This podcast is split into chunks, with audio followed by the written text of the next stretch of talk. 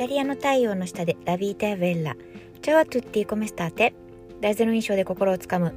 イタリア発セルフイメージコンサルタントの香りです。このポッドキャストではイタリア生活ビジュアル磨きそして女性の一生の輝きをテーマにお送りします。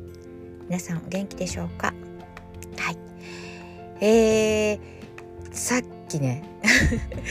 あの娘をね送っていくので高速に乗ったんですよ。でまあ料金所のところをこう通過してで分岐点がまああるわけなんですけどあったわけなんですけどそれでね、まあ、私が進む方向じゃなかったからいいんですけどもう片側の、えー、車線の、えーまあ、だから違う方向に向かう、えー、道ですね。そこでトラックがバックしてるんですよ。わかります？この状況。多分まあ100%そうだと思うんですけどそのトラックは私と同じ方向に、えー、高速乗りたかったんですよねきっと。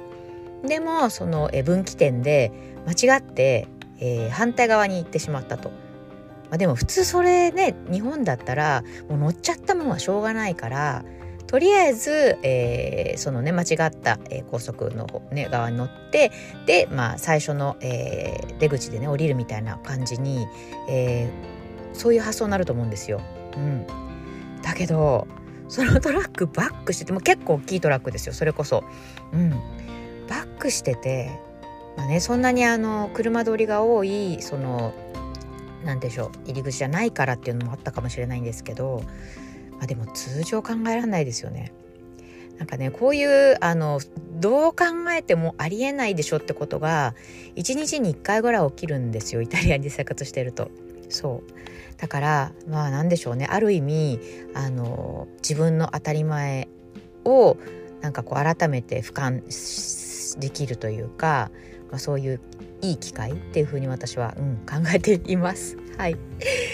今日のテーマです。今日のテーマはえー、勘違い女は悪いことだと思ってませんか？というテーマでお送りします。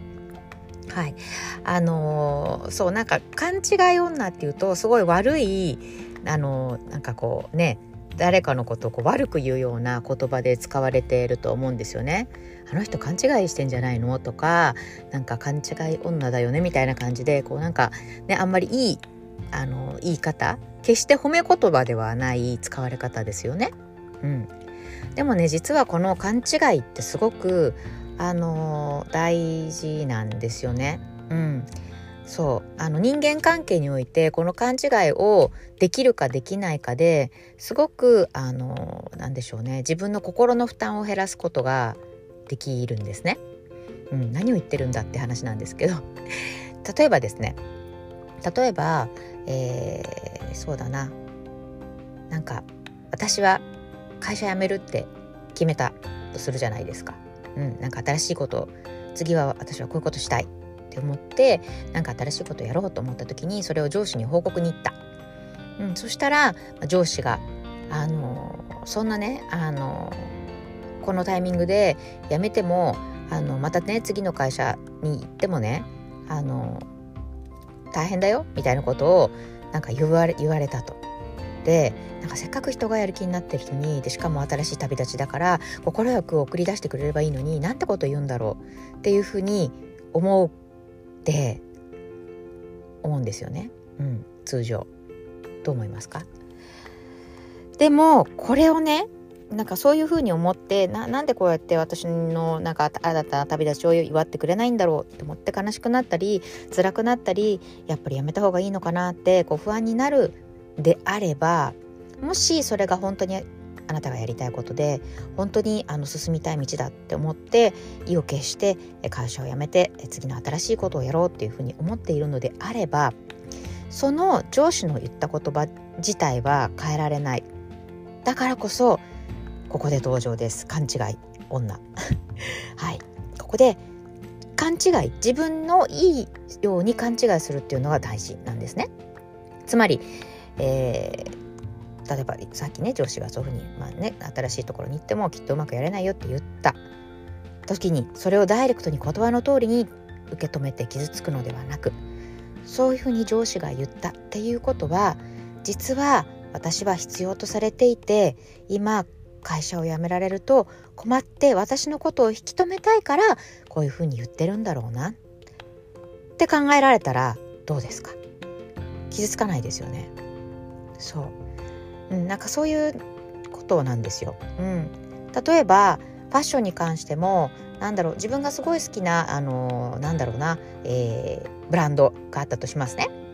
何でもいいけど例えばなんだろう、えー、クレージュって分かりますかね。私が、えー、子供の頃にちょっと流行ったんですけどそうクレージュが、まあ、ファッションってリバイバルするのでまたなんか一時期流行ってた時もあったんですよね。で、まあ、それで、まあ、ファックレージを着てたとそしたら、えー、友達に「えー、そんなブランドダサいよ」ね今今そんなの着てるなんてっていうふうに言われたとします。それを言われた、えー、そのあなたはね傷つくかもしれません。うん、いけてないとかダサいとか言われたことに対して傷つくかもしれない。でもねそれって自分のあの設定の仕様なんですよ。うん、そういうふうにダサいとか、えー、いけてないって言われたかもしれないんだけどでもたまたまその人はあんまりそのファッションのリバイバルとか、えー、詳しくなくてその昔一時期流行ったクレージュっていうイメージが残っていてだからダサいって思ったかもしれないんですよね。でもファッションに詳しいあなたは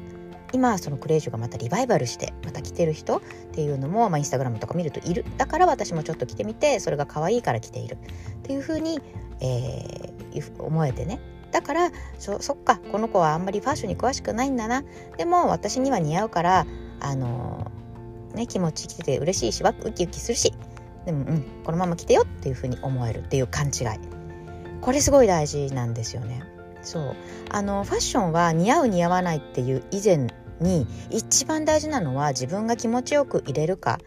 うん、ここはあの欠かしてはいけないんですよ。もちろんその何でしょうね例えば自分が気持ちいいからって水着を着て、えー、なんだろう会社に行くってことは、まあ、ありえないですよね。まあ、それは TPO の問題なのでもちろんその守らなきゃいけないっていうかねその何でしょうある程度の限界っていうか、まあ、限界って言い方悪いかな。何て言ったらいいんだろう。あやっぱりそこは配慮？うんそう。言葉が正しいですね。配慮は必要なんだけれどもでもやっぱり自分の気持ちに正直でいられること自分が、えー、気持ちよくいられることっていうのが大事。なのでそのための勘違いであれば私はすごくあの必要だと、うん、思っているんですね。はい。いかがだったでしょうか？ということで今日はこのテーマでお話ししました。えー、ただいまですね、バレンタインスペシャルで、えー、今、LINE 公式の方にお友達登録してくださった方に2つプレゼントをご用意しています。えー、1つは、えー、今のこの時期に活躍するタートルネックを、えー、顔を大きく見せないでうまく着こなせ、えー、着こなし、えー、9つ。そしてもう一つのプレゼントは、えー、私が普段、えー、意識して実践している内面も外見も綺麗になれるための、えー、20のキーポイント。っていうのを、えー、今ね LINE 公式の方から、えー、お送りしています。もうね毎日じゃんじゃんあのお申し込みをくださってすっごく嬉しい。うんあのどんどんもらってください。あのただなので。うんただでもらって損はないと思うので。はい。ということでもしあのね、興味あるって方は概要欄の、えー、LINE リンクの方から飛んでくださって赤いハートを一つ送ってくださればプレゼント発送します。ぜひあの活用ください。それでは良い一日をお過ごしください。